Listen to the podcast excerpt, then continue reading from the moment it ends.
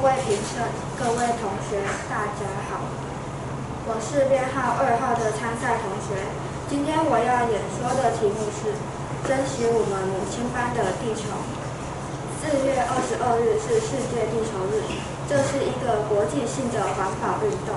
它提醒我们每位地球人都应该居安思危，面临极端气候的威胁与能源的危机，我们更应该落实从日常生活中做环保，减少污染与浪费。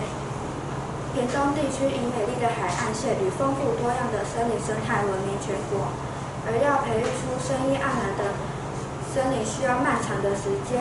透过生态造林、复原森林，除了可以维持生物多样性以外，也可以达到固碳减碳的效果。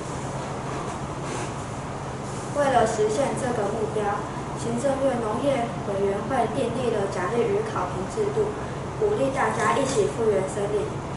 在行政院，在法务部行政执行署屏东分署，曾经发生过这样一个故事。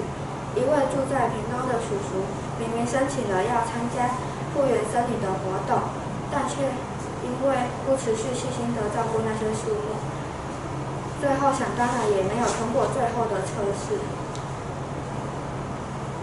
并通知他要将奖励金缴回，但叔叔却毫不在意这件事。